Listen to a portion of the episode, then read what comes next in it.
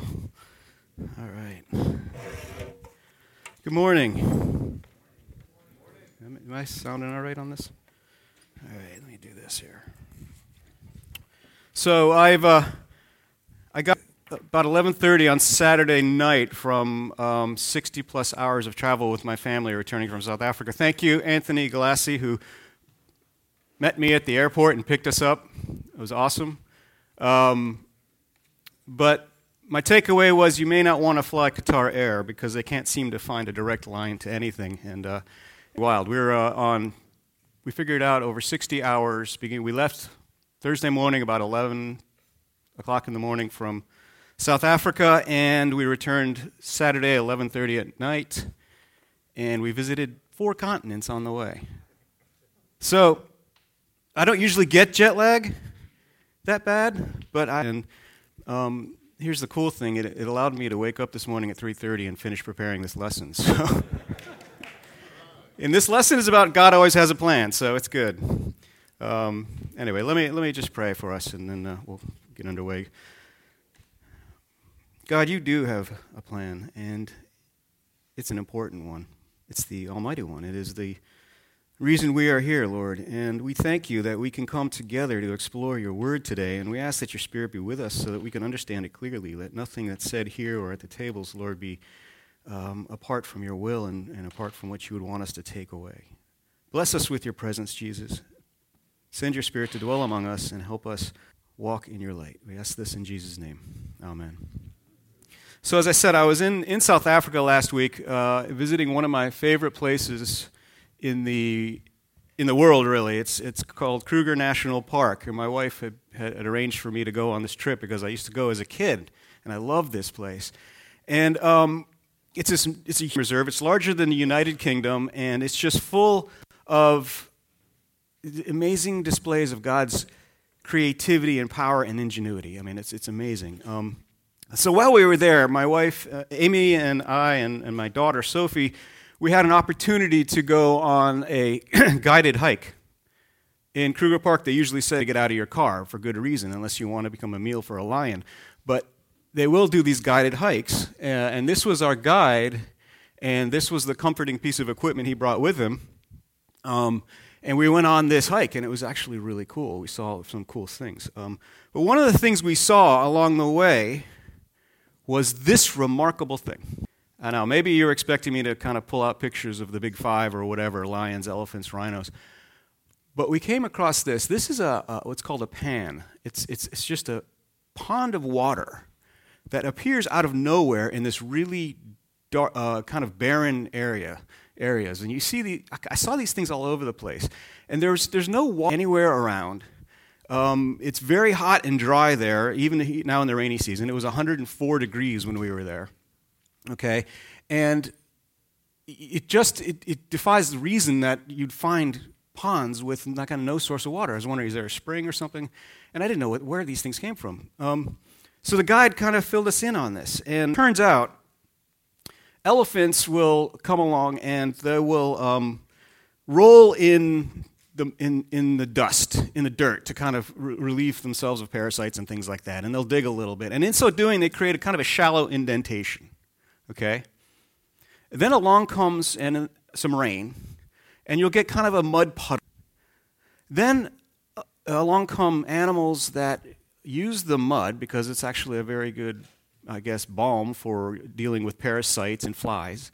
Um, will come along and, and, and wallow in the mud for small animals like warthogs, okay? And a warthog will go into the mud and, and roll away in it, and when, he le- when that animal leaves, take around seven kilograms of mud with him few warthogs do this, and the hole begins to grow. After a while, you get some more rain, and the hole's big enough to service a water buffalo. And a water buffalo will go in there and roll in the mud and walk out, and he'll take about 30 kilograms of mud.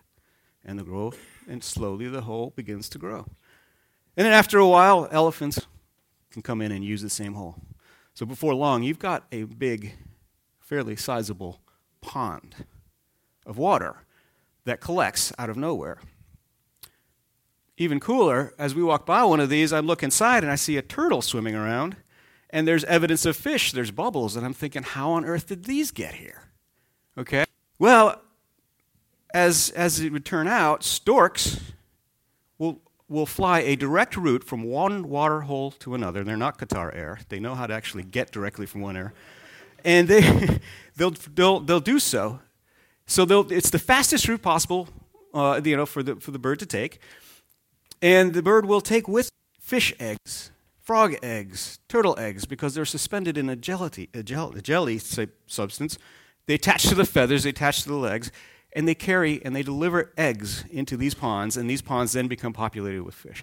Before you know it, you have this life giving and full of life pond where they're before. And animals are able to survive in some of the most difficult conditions because God had a way. Now, why am I sharing this with you? How is this relevant to the study of Ezra? I want, I, it's totally relevant because it reveals the fundamental point, I think, of this entire book and really of the Old and the entire Old and the New Testaments. It, that God has a plan. And all things, even, the, even in the most unlikely of circumstances, will proceed according to it. And he involves his creation in it.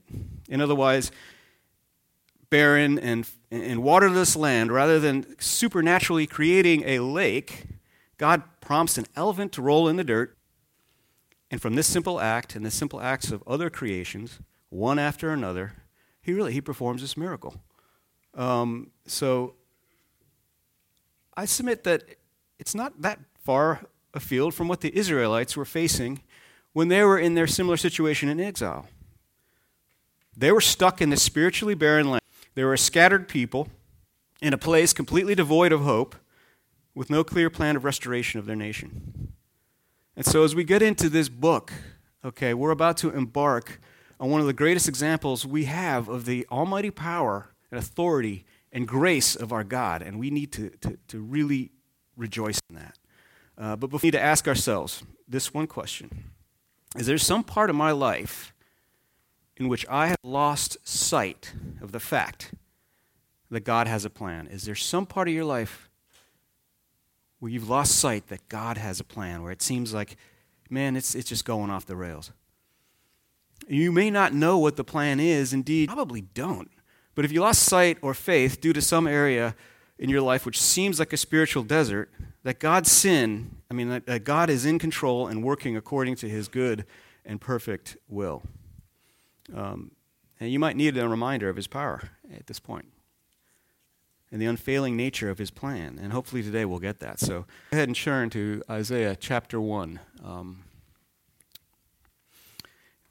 now, in the first year of Cyrus, king of Persia, in order to fulfill the word of the Lord by the mouth of Jeremiah, the Lord stirred up the spirit of Cyrus, king of Persia, so that he sent a proclamation throughout his kingdom and also put it in writing, saying, and we'll get to what he said in a minute. But you see right out of the gate we see that this passage is not really about the diligence and faithfulness of a pagan in following God's guidance. See, that presupposes that Cyrus had a choice, and he didn't. This passage isn't about him, it's about God. Okay, but first a little background, just so we can kind of put this in context. Cyrus is the founder, obviously, of the Persian Empire, and he reigned over the Persians from 559 to 530 BC, somewhere around there. He captured Babylon in October of 539, and he began full, fully reigning over Babylon in, in March of 538. Okay, so Cyrus here is really like the elephant in the park that I talked about before. He's the most powerful created being, if you think about it. But by the mission of his own mouth, he's no more than a cog in God's machine or a component of God's plan. He exists to fulfill a prophecy and a promise. And as the text reveals, the prophet Jeremiah, okay, who, by the way, whose prophetic ministry took place decades before, from about 626 BC to 586 BC, prophets of Cyrus's rise. Specifically, in Jeremiah 25, 11 through 12, and 29, uh, 10, he reve- God reveals the prophecy of the 70 year Babylonian captivity of the Israelite nation. He says this This whole land will be a desolation and a horror, and these nations will serve the king of Babylon 70 years. Then it will be, when 70 years are completed, I will, rush, I will punish the king of Babylon and the nation and the land of the Chaldeans, and I will make it an everlasting jer- uh, desolation. And again in Jeremiah 29:10 he says, "For thus the Lord Thus says the Lord, when the 70 years have been completed for Babylon, I will visit you and fulfill my good word to you to bring you back to this place. So, how does this work? How does the math work out here? Well, the first deportation began in 605, the third year of Jehoiakim, according to Daniel 1 1. In 538, with Cyrus's decree, 67 years later, the initiation of the people's return takes place. And by 536, 537, 69, 70 years, the work on the temple begins. So, roughly 70 years, just as God predicts, he fulfills his plans. God's plan revealed, which is, of course, revealed across all 66 of the books of the Bible. This is just one part of it. It's passing through another gate. And it's remarkable to, to observe. So, what does Cyrus uh, He says, Thus says uh, King of per- uh, Cyrus, king of Persia, the Lord, the God of heaven, had given me all the kingdoms of the earth, and he has appointed me to build him a house in Jerusalem, which is in Judah. So, this is the beginning of Cyrus's famous decree. And again, it's a fulfillment of prophecy and God's plan. Isaiah, whose prophecy began more than 200 years earlier, prophesied for the Lord specifically, specifically about Cyrus. And he says, It is I who says of Cyrus, this is um, Isaiah 44 28, it is I who says of Cyrus, He is my shepherd, and he will perform all my desire. And he declares of Jerusalem, She will be built, and of the temple, your foundation will be laid. And again, in, uh, in Isaiah 45 1 says, Thus says the Lord to Cyrus, his anointed, whom I have taken by the right hand to subdue nations before him, and to loose the loins of kings, to open doors before him, so that gates will not be shut. So you see, Cyrus didn't have a choice here. Man. And even the most powerful man on earth, this is a reminder that even the most powerful man on earth is subject to the will of God, at the whim of God. That's a pretty important thing to keep in mind these days, I think, because we're in some pretty heady days and we've got pretty uncertain leadership in parts of our world. It's easy to lose sight but God's, God's in control, so we really have nothing to fear, and that, that's amazing. This raises a separate question, which I'll just touch on briefly, of whether Cyrus became a believer. Uh, his edict seems to certainly indicate this, the way he talks about God, but it's, it's, it seems unlikely. Cyrus implemented and followed this consistent policy of honoring the religions and customs of the different people that became subject to the Persian, Persian Empire. It was different than Nebuchadnezzar, different than anybody before. Um, uh, so I would say, you know, he showed the same, in fact, uh, generosity to the Babylonians as he showed to the Jews. Um, so maybe, if anything, he's a universalist. Maybe he has a coexist sticker on his chariot or something. But, but, but, but here's the thing: he knew the power and he knew the status of the God of Israel. Um, he uses this term, God of heaven, and, and actually, this term is used more in the book of Ezra than any other book. Uh, but here specifically, Cyrus uses this term as, and, and, it points to God's sovereignty. Because under no religious system at the time was there a being more powerful than the one who existed in and who made heaven. And he, he, he understands this. Cyrus, uh, also, Cyrus' uh, acknowledgement that it was God who gave him the, uh, his empire, um, this points to his knowledge of God's authority. And his declaration uh, that God has appointed him to build God's house in Jerusalem. Again, this is evidence that Cyrus, again, the most powerful man alive at the time, is every bit as subject to the will of God as even the most powerless outcast. So now to his decree. Whoever there is among you of all his people, may his God be with him. Let him go up to Jerusalem, which is in Judah, and rebuild the house of the Lord, the God of Israel. He is the God who is in Jerusalem every survivor, at whatever place he may live, let the men of that place support him with silver and gold and goods and cattle, together with a freewill offering for the house of God which is in. Okay, so to this point, we've seen that God is sovereign, and we've seen his plan is unfailing, and even in the most powerful man in any position, um, are only in positions of power according to his will. So it would seem that Cyrus, charged with rebuilding the temple, would order his subjects to do this, right? I have been charged with building a temple. Go build a temple. But it's interesting here. The word up here, you see, um, let him go up to Jerusalem. That word let, it's hiach in, in the Hebrew. It's something that's in, in the language is called an imperfect jussive tense. Okay, what does that mean? It, what it means is that this is volitional. Okay, it's, it's, it's not an imperative. It's, it's saying, let him choose. It indicates that Cyrus, or God really, is giving the Israelites here about rebuilding the temple. And the whole point of this book really, again, has little to do with the power of Cyrus and the Persians and everything to do with God's plan to have his people return on their own choice to rebuild that temple. So the Israelites had a choice, but it wasn't an easy one. Uh, much like missionaries going into difficult foreign lands throughout history and even today, the turn to Jerusalem had to involve insecurity and hardship and suffering. And just like missionaries throughout history since, it also involved support from those who weren't going. See, the plan involved men willing to go to proclaim the glory of God, to rebuild the temple, and men willing to sacrifice their material goods to pay for the trip. This is the missionary model of history that has served God's people before and since. And you had to expect that I was going to work missions in here.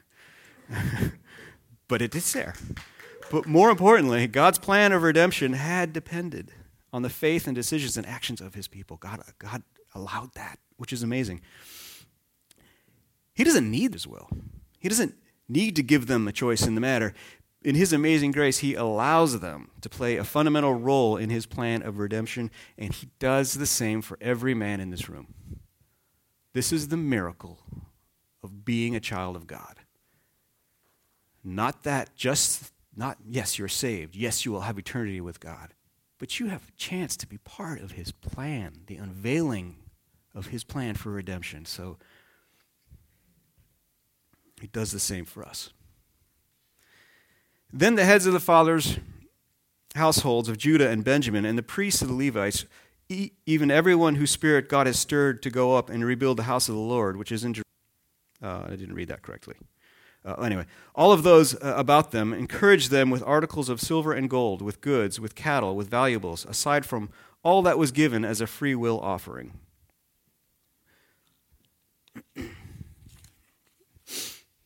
Here we see that though, though not commanded to respond, okay, a mandate by this powerful man Cyrus, uh, the people still are stirred. Ha'er is the word, meaning they're, they're agitated or excited or roused by the Holy Spirit so God doesn't command it. We, these aren't autonom, autonomous people, or, or, or, I'm sorry, puppets on a string, the Israelites. Stir up through them, through the movement of His Holy Spirit, to go. And, and, and this demonstrates that these are His people, chosen by Him to carry forth His plan. Um, and it's, it's always been about God's people carrying out God's plan according to God's will. In fact, reminiscent in these passages, you'll see is the Exodus. He says there, are those about them who are, okay, they're not likely Jews, encourage them with articles of silver and gold. We see the same thing in Exodus when God has the Egyptians support the miraculous delivery of the Israelite nation from bondage through their gifts of silver and gold and clothing. Um, that's you'll see that in 22 and 11:2 and 12:35. The building, or in this case, the rebuilding of the house of the Lord, also is a fundamental component of the Exodus. Um, one of the largest sections of that book, chapters 25 through 40, is dedicated to the construction of the tabernacle and the establishment of worship.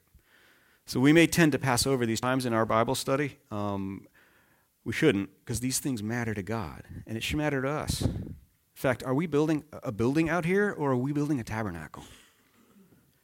It depends not just how we use it, but on the spirit within us striving to glorify God through its creation. This is an act of worship. But more to the point, we see in all of this the working out of God's plan over time and seemingly in repetition. Again, Exodus. Now, the return from exile. One of my professors I had in, at, at, DTS said this. He said, um, God does repeat, He does the same thing over again, but He's way too creative to ever do it quite the uh, let's see. There we go. Also, King Cyrus brought out the articles of the house of the Lord, which Nebuchadnezzar had carried away from Jerusalem and put in the house of his gods. And Cyrus, king of Persia, had them brought out by the hand of uh, Mithredath, the treasurer, and he counted them out, to Bazar, the prince of Judah. Finally, we see Cyrus now getting into the game, and this is significant, but not, but not necessarily, or at least only because of the value of these goods that were plundered by Nebuchadnezzar. See, it was a common practice at the time for kings when they captured a nation or a people, that they would plunder the nation's gods or gods, their, their idols, um, and, and their cultic objects. And this, this served to symbolize the victory of the king's gods over the gods of the people he plundered. Okay? My God can beat up your God. Um, Cyrus's decision to return these his confession of the power and authority of the God of Israel over all other gods, including his own.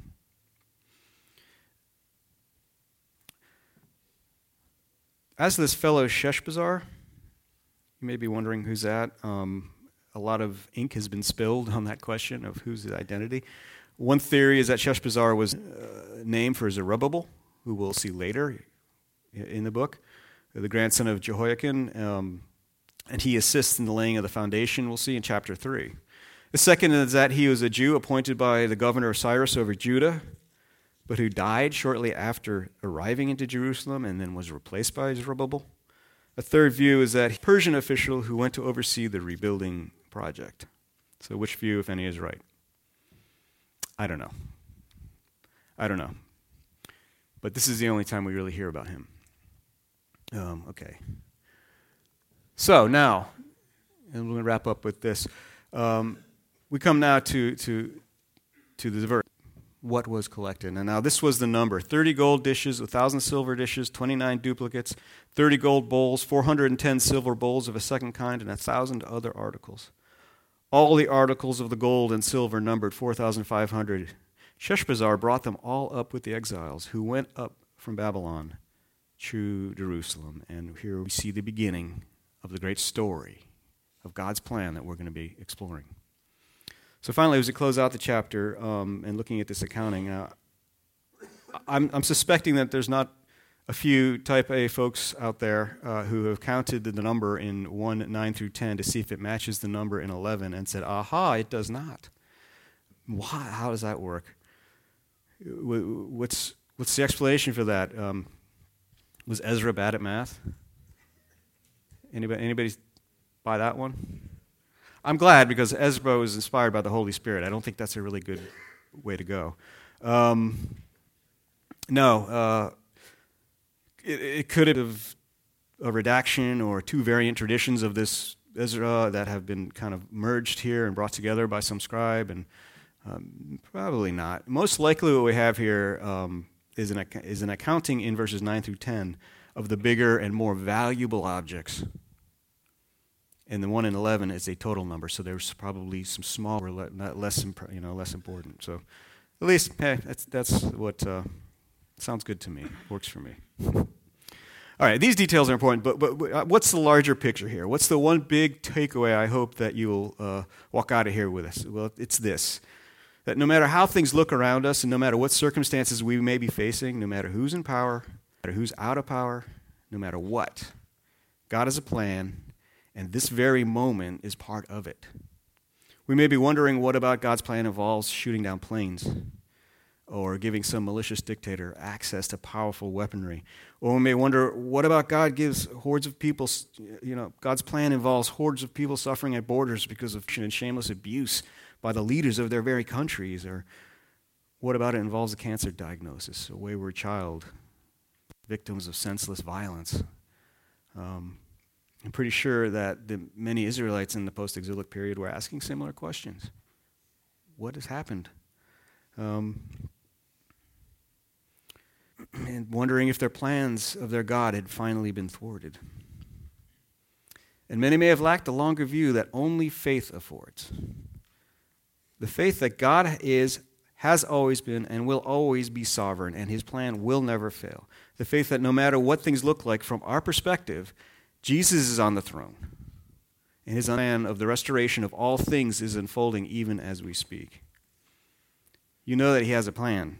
And today I hope that you can take comfort in that and praise him for it and step out in courage because of it. So let me pray for us. Father God, thank you that you have a plan. Thank you, Lord, that all the days ordained for our lives have been written in your book already. Thank you that for every man in this room, Lord, you've given us the opportunity to be part of your plan.